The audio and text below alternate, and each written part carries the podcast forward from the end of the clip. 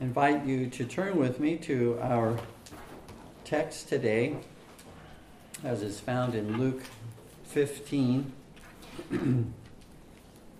verses 18 through 24. I'm sorry, verses 11.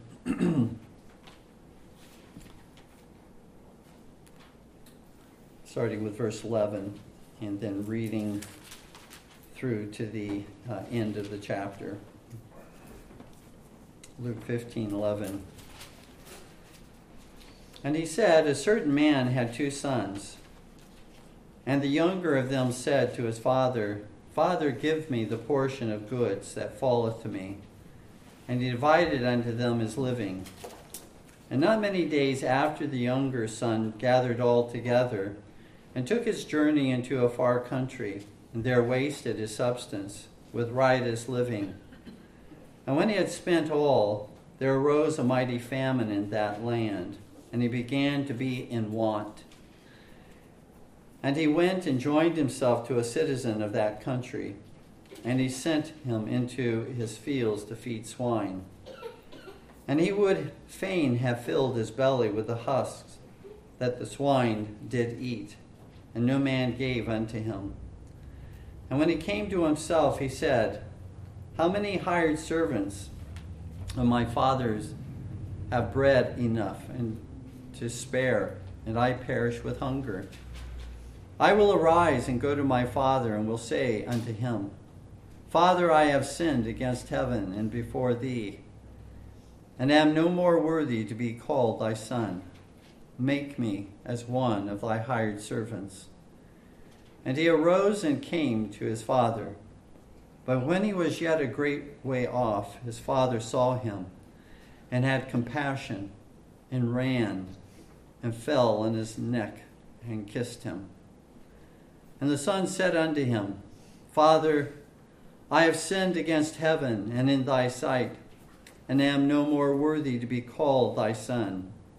But the father said to his servants, Bring forth the best robe and put it on him, and put a ring on his hand and shoes on his feet. And bring hither the fatted calf and kill it, and let us eat and be merry. For this my son was dead and is alive again.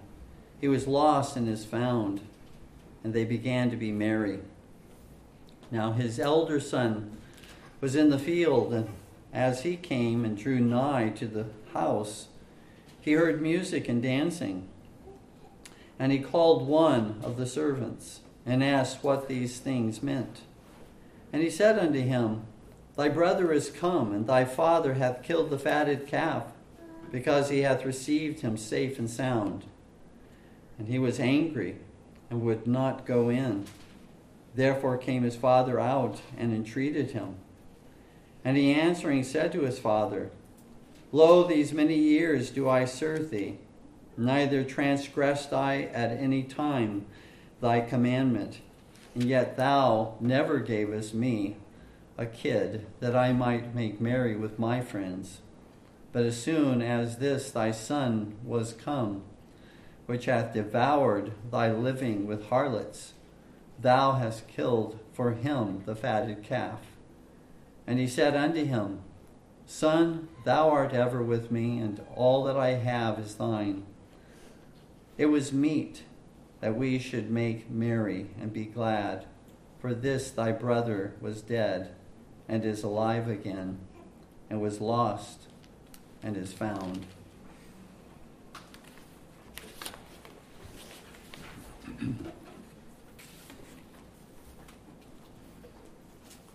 Our God indeed is a holy God who cannot approve of sin and who does judge the wicked and the rebellious.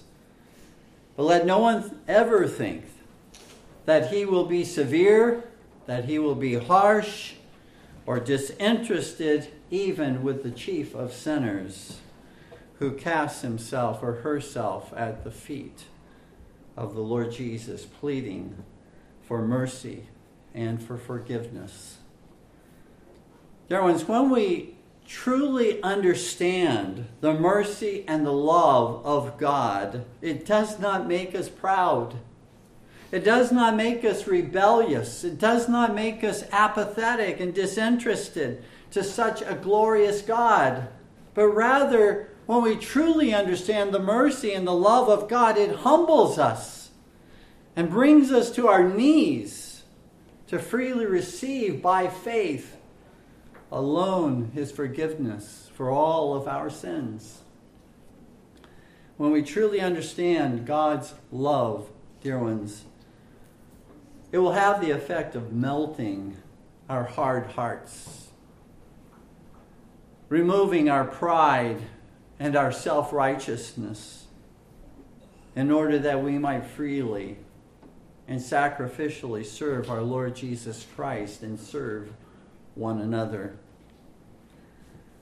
There is perhaps not a more sublime expression of God's love and mercy portrayed in any of Christ's parables than the one that we have just read, which is known as the parable of the prodigal son.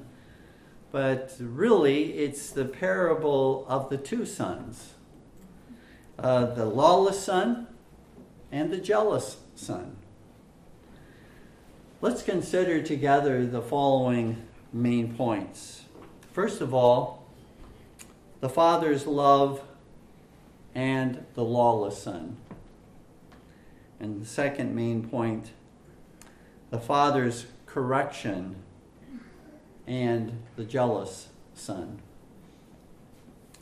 So the first main point, the father's love and the lawless son in verses 18 in verses uh, 11 through 24. The context, as we begin looking at this parable, the context of this parable is basically given to us in verses 1 and 2 of this 15th chapter of Luke, where it says, Then drew near unto him all the publicans and sinners for to hear him. And the Pharisees and scribes murmured, saying, This man receiveth sinners and eateth with them. And so, in this parable, there are two groups of people that are represented.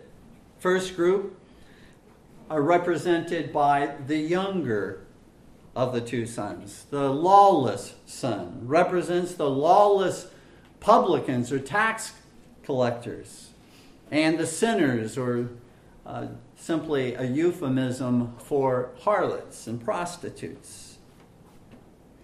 The second group of people, uh, represented by the older son, would then, and the jealous son, would be the jealous and the self righteous Pharisees and religious leaders.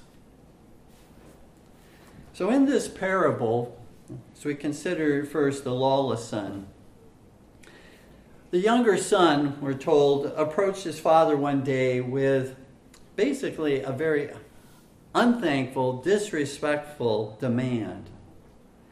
In verse 12 Father, give me the portion of goods that falleth to me. Now, there was no obligation uh, on the part of the father uh, to give anything to the son at that time, uh, the last will and testament would become effective once the father died.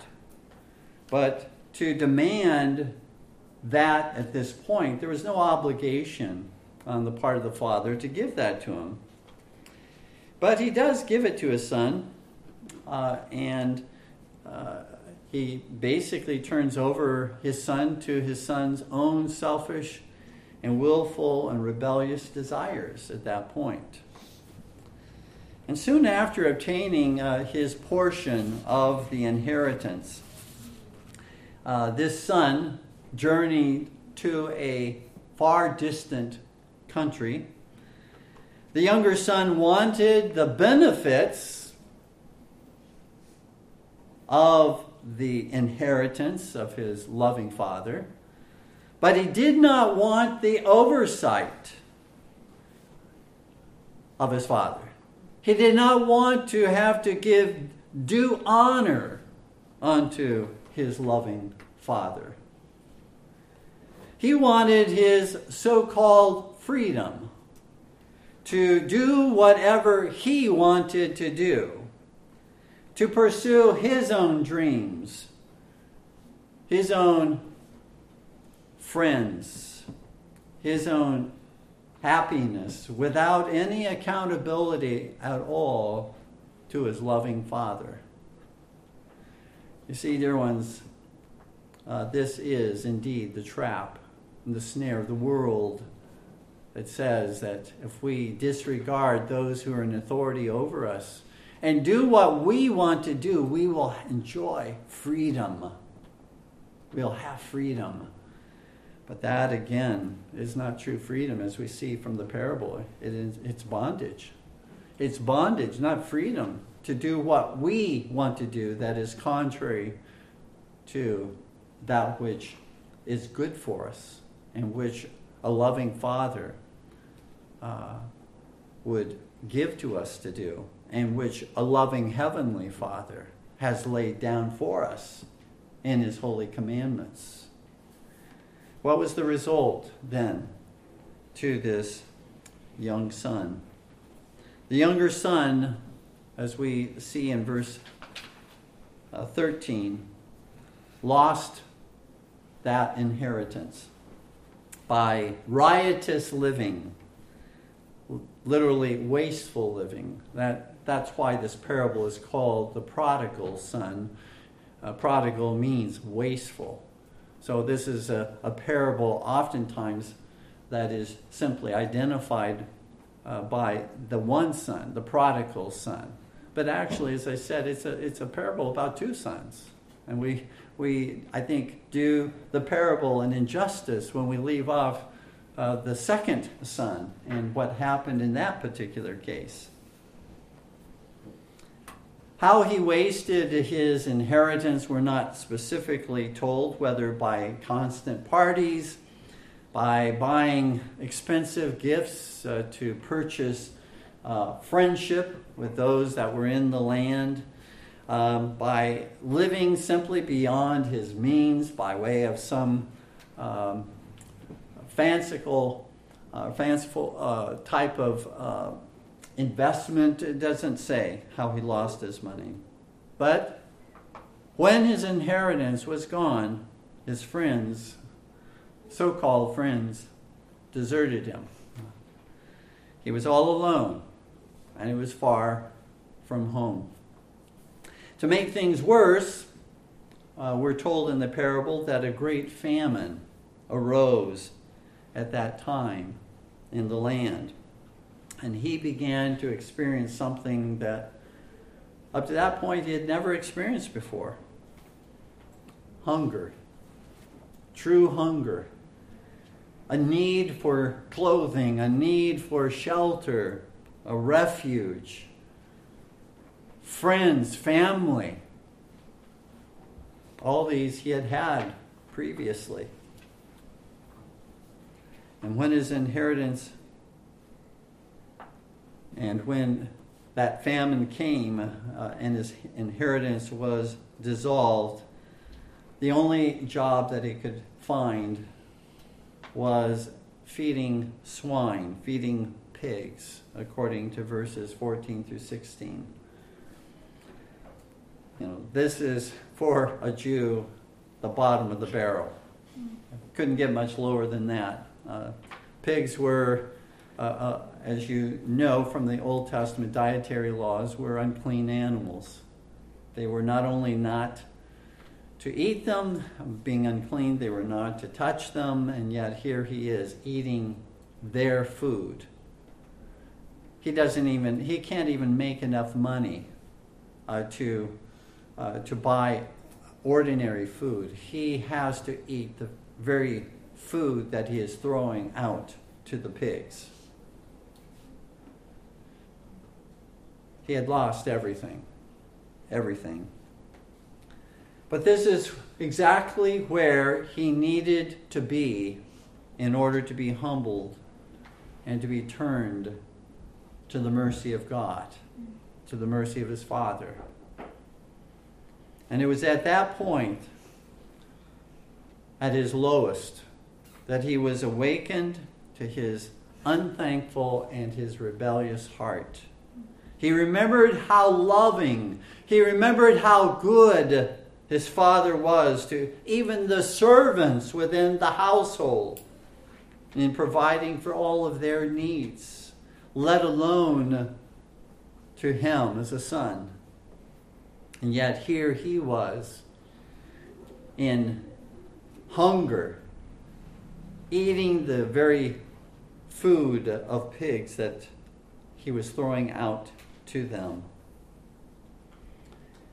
And so he was given, as the, as the parable goes on, he was given a heart to behold the love, to behold the goodness of his Father, which he had so wickedly despised. He was given a heart to confess his sin, to repent, to humble himself with a repentant heart, and a willingness to serve, as he says, as even a mere servant within his father's household in verses 18 through 19.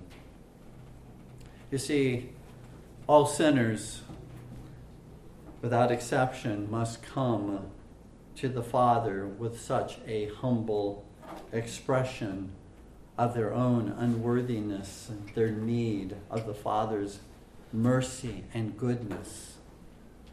And see that what they are, the way they are living, is comparable to eating pigs' food. Their corruption, their sin, is equivalent to that in comparison to the inheritance that the Father has for those who turn and flee unto Him. At this point, the believing and repentant Son was moved beyond a mere profession of faith and resolution to return, he actually does so. In verse 20, he arose and came to his father. And so he began his long trek home. Leaving his father's house was easy. He had plenty of money, he had plenty of food, clothing, could stay at the nice places to stay, but what a different sight was this young man now as he returns home. Penniless, thinner, weak, filthy, and no doubt smelling awful. This is a picture, dear ones, of what the world, the flesh, and the devil will do to those who flee from the loving care and constraints of a kind and merciful and loving Heavenly Father. That's what the world will do to those who flee from the Lord Jesus, thinking that they are going to pursue their freedom. Yes, the world, the flesh, and the devil tempt and they tantalize and, and offer great promises of fame and fortune and friends but their promises are vain and empty lies. The Father then, as the parable continues, the, the Father is the one who apparently first sees the Son afar off in the distance, according to verse 20. And rather than the Son surprising a disinterested, uncaring Father who hasn't given a second thought to his son since he left with his inheritance, the father has been earnestly, lovingly waiting for the return of his dear son.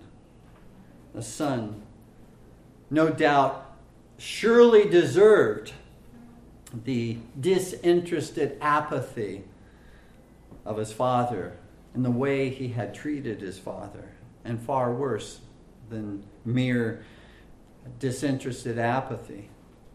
But let us see with the eye of faith and the love, let us see the love of the Father that awaited the Son, who had shown him such disrespect, such dishonor, such unthankfulness, such rebellion against his Father. Let us behold, in other words, the true nature of God's love. It is not bestowed upon the deserving, but upon the undeserving. That none of us might boast in ourselves before God that we deserve God's mercy, that we deserve God's love. The loving Father, upon seeing his Son, was filled with compassion and pity for his Son, and he ran as quickly as his feet could carry him to his Son, falling on his Son's neck, embracing his Son, kissing his Son, not once, but the verb that's used here implies he kissed him again and again and again and again. Dear ones, the parable teaches us here that God, as it were, will run with love and kisses to you. Where you can only limp back or even crawl back to Him on your hands and your feet due to the effects that sin has had upon your life. He runs to you. He picks you up. He caresses. He kisses. Here's a beautiful and a glorious picture of the most holy God falling upon the neck of a repentant sinner and kissing him with many kisses of love and affection. With many kisses of love and affection for this rebel son who had wasted, had wasted in sin all that the Father had given unto him. And in spite of his grotesque appearance and his hideous odor, the Father is overwhelmed with compassion for this repentant son. The son could barely get out of his mouth the words of his confession because the father was so incessantly kissing, weeping upon him, holding him close. The humbled son at this point not gloating in his own goodness, but basking in the undeserved love of his Father, confesses his sin and his unworthiness at this point to his Father, and says, Father, I'm no longer deserving, worthy to be called thy son. In verse 21. The son recognizes his own unworthiness of such love, of such mercy. But his father calls for his son to be clothed with robes, have a ring put upon his finger, shoes upon his feet, and to kill the fatted calf in order to have a feast of rejoicing for this undeserving son in verses 22 through 24. Here the son had sold his birthright for a bowl of soup to satisfy the lusts and desires of his flesh. But he has now received the love and the goodness and the forgiveness of his Father. In Zephaniah 3:17, we read, "The Lord thy God in the midst of thee is mighty; he will save, he will rejoice over thee with joy, he will rest in his love, he will joy over thee with singing." That's the God that we serve. That's the love that He has for us who are undeserving of that love. Think of the eternal God, dear ones, singing over you, rejoicing over you. And remember that it's because a lawless sinner has returned to him that he sings. God rejoices, dear ones, over one rebellious sinner who turns to him. Even one who has wasted all that God gave to him. That's what the sacrificial death of Jesus Christ has accomplished in reconciliation and reconciling us to God and God to us. First, he needed to be reconciled to us because of our sin against him. But Christ's sacrificial death has reconciled him to us so that he's no longer a judge that condemns us. He's a father that has been reconciled to us. And then we needed to be reconciled to him. And the removal of the guilt of our sin and the imputation of righteousness to our account has brought about that reconciliation once and for all. Now, I ask you, dear ones, as you hear this portion of the parable, is this the working concept that you have of God, the God you serve, the God that you profess to believe in? Is that the working concept that you have of God and of His love? Or are you rather waiting for God's wrath and condemnation to fall? If you, even if you repent of your sin and flee to the Lord for his forgiveness, if you're still waiting for his wrath and condemnation to fall upon you. Perhaps you were baptized, raised in a Christian home, professed faith in Jesus Christ, and yet you you chased your dreams in this world, and you journeyed farther and far, farther from the Father in your heart, in your ambitions, and in the friends that you have chosen. Perhaps you have taken the gifts and the abilities that God has given to you to be used for His glory, and you've wasted them.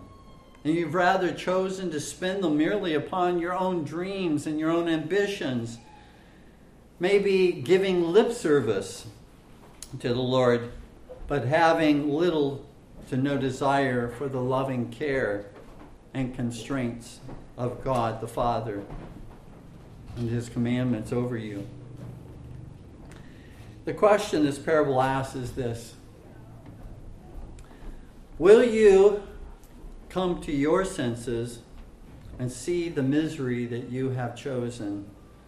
For yourself by pursuing your own selfish dreams and indulging the lusts of the flesh, and rather turn in faith to a loving Father and a reconciling Savior who will receive you. Even with nothing that you have to commend yourself at all before Him, He will receive you. In fact, there is nothing that we can recommend to commend ourselves. That's the point. None of us. And He will bestow when we do so. He will bestow upon us all the loving tokens of our sonship, of our inheritance, the chief being the garment of righteousness of Christ, and then the seal of the Holy Spirit as that ring was placed upon the Son's finger the seal of the Holy Spirit, that we belong to Him, that seal. And then the shoes to be placed upon our feet, shoes to walk in loving obedience to God's commandments and precious invitations to come to the feast to enjoy communion with Him now and for all eternity. As struggling Christians, we, dear ones, we all need to see. We all need to understand. We all need to experience this love that this parable speaks of the love of the Father for us, even when we miserably fail Him and fall into that same awful, besetting sin that we've fallen into many times before. Even when we drift away from Christ, our first love, or feel overwhelmed by the trials of this life that we even despair of life itself. This parable teaches us come Come with sincere repentance to a Father who will shower you with his kisses of everlasting love and receive you back into his feast of joy and delight. This is also the love, dear ones, that is mirrored here. Not only vertically, but the love that we are to have horizontally for one another. If that's how God has treated us, how are we to treat one another? Do we deny that love by the love and the way we show love or the lack of love toward one another?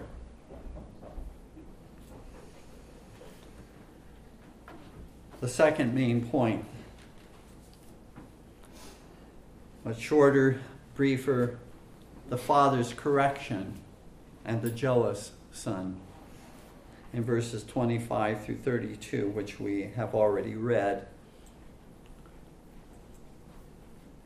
Just as the younger son here represents the lawless sinners, that is, the libertines of that time, the tax collectors, uh, the prostitutes and harlots. The younger son, son represents them among the people of Israel. So the elder son represents the jealous and self righteous sinners among the people of Israel, the Pharisees and the scribes, as we have already noted in Luke 15, verses 1 and 2. It so happens that in the parable that the older son had been working in the fields and as he came close to home, he heard the joyful music, the singing, uh, the music that was played to dancing, uh, and this feast that was going on. And he asked one of the servants, What was the meaning of this feast? What's happened? And it was explained to him that his brother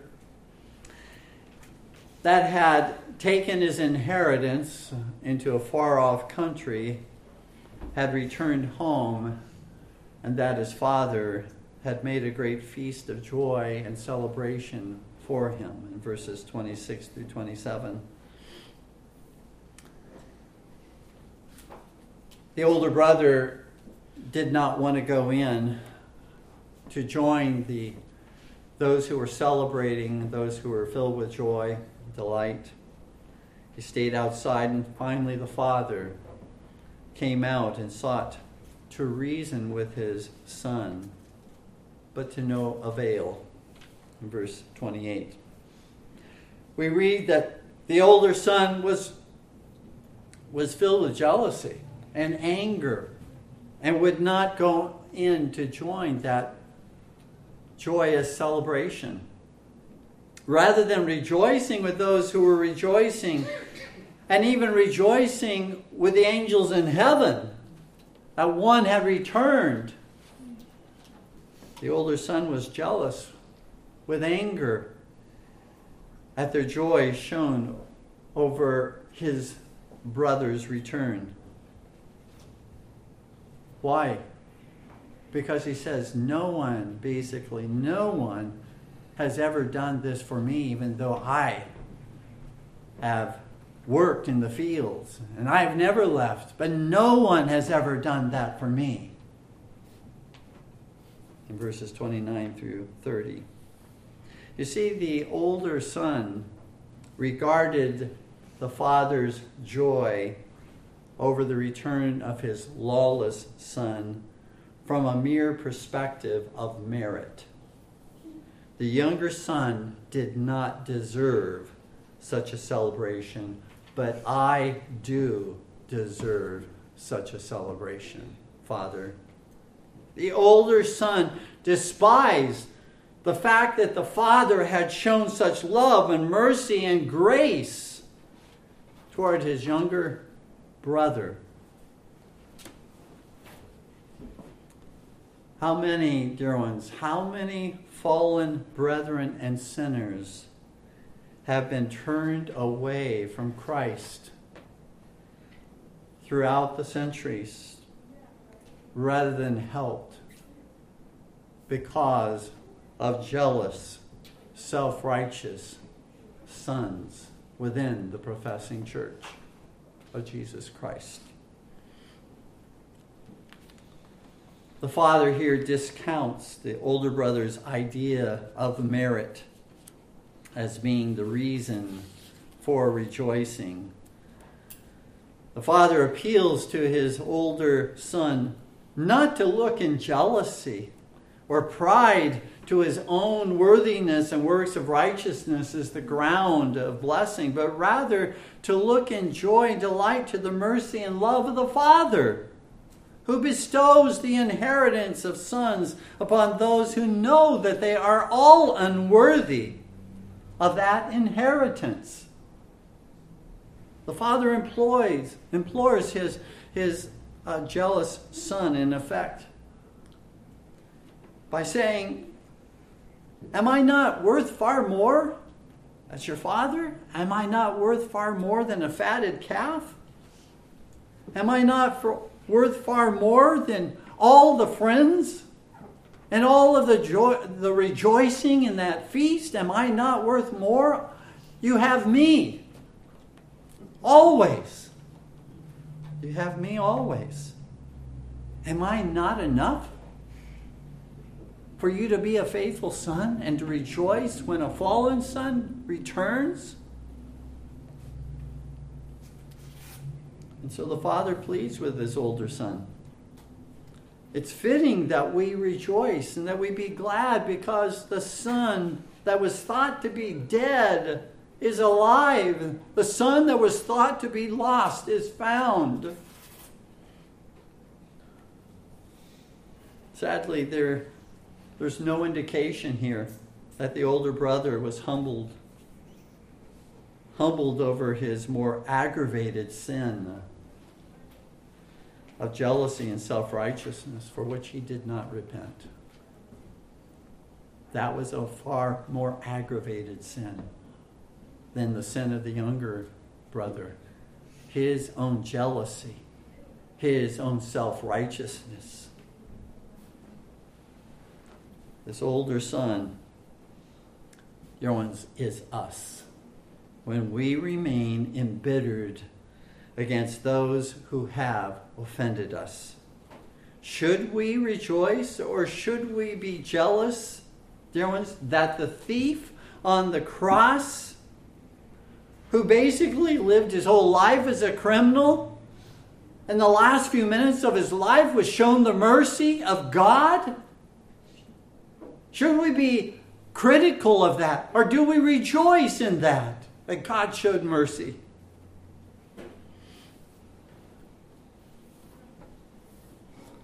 Ought not, dear ones, that mercy to be extended even to the chief of sinners who offend us? If God's mercy can save the chief of sinners, God's mercy can save me. And in that I rejoice. In this parable, as we conclude. In this parable, Jesus reveals that the great sins that keep one from coming into God's feast of mercy, love, and forgiveness through faith in Jesus Christ are not the ones we tend to fixate upon murder, sexual sins, theft, lying. But according to this parable, the aggravated sins that keep one from coming to enjoy this feast of mercy, love, and forgiveness are rather pride and jealousy and self righteousness. Jesus, dear ones, came not to heal those who think they're healthy and well. Jesus came to heal those who know that they are sick, that they are sinners, that they have spent that which God has given to them upon all manner of sinful things and yet fall at the feet of the Father, and the Father picks them up and caresses and kisses and weeps upon them coming unto Him. Regardless of our sins, dear ones, we all need the same Savior. Regardless of our sins, we all need the same mercy and grace and love. And regardless of our sins, we all receive the same inheritance from the Father through faith in Jesus Christ alone. Do you believe? Do you believe in your own heart as you consider what I'm about to ask? Do you believe that when you flee to God, you will find Him waiting to beat you and condemn you? Or do you believe in your own heart that when you flee to God, when you flee in repentance for your sin, that you will find Him running to meet you, throwing His arms around you, kissing you with one kiss after another? Ones, let us not believe the lie of Satan. That God is just waiting to smack us and condemn us. And he does discipline us in love for, for sin, that is true, but He chastens us as one who loves us, not as one who is ready to destroy us and hate it and, and, and condemn us because He hates us. But we can either, again, believe the lie of Satan here that God is just re- waiting to condemn us if we flee to Him in repentance, or we can believe the truth of Jesus Christ and what is revealed. I urge you, let us not walk by sight or by feeling, but let us walk by faith in the truth which the Lord has revealed to us, even in the parable, this beloved parable that Jesus gave to us for our instruction, for our help at all times. Please stand with me in prayer.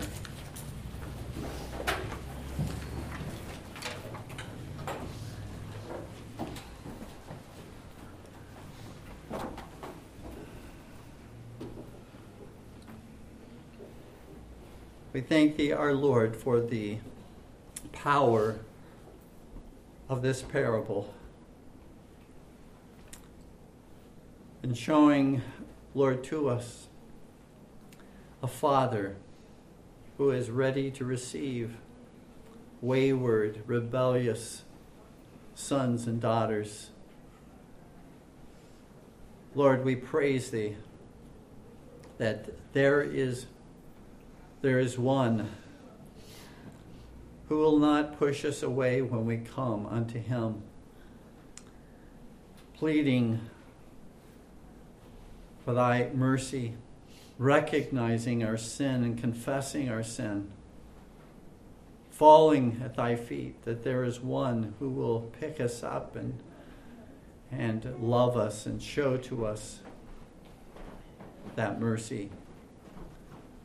We pray, our, our God, that that is the one to whom we will flee in all of our trouble.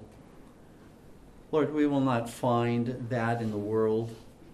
We will not find that true love and the help that we truly need to be able to press on and to continue to persevere from the world, the flesh, or the devil. Again, it promises so much, but it delivers nothing, Lord, but that which is superficial, that which passes away very quickly. So, Father, we come to Thee today and we confess our need of Thee. We confess, Lord, Thou art our Father who loves us as His own beloved children. Lord, if there is anyone who is lost, who yet is lost, who is dead, as it were, in trespasses and sins, Lord, give to them even now that grace to be able to behold thy goodness and thy mercy in Jesus Christ and to flee unto thee. Lord, we pray that thou would hear the prayers of thy people who have fallen, all of us who have fallen. Lord, we thank thee for thine encouragement even now and pray that we would not soon forget the truth which thou hast given unto us in thy word today, but we would meditate and reflect upon it, and that, Lord, we would change the way we think about thee, and that it would have the effect of making us not proud but humble before thee and be thy humble servants to go forth and keep thy commandments and to serve one another and to show that love to one another. For we ask in Jesus' name, Amen. Amen.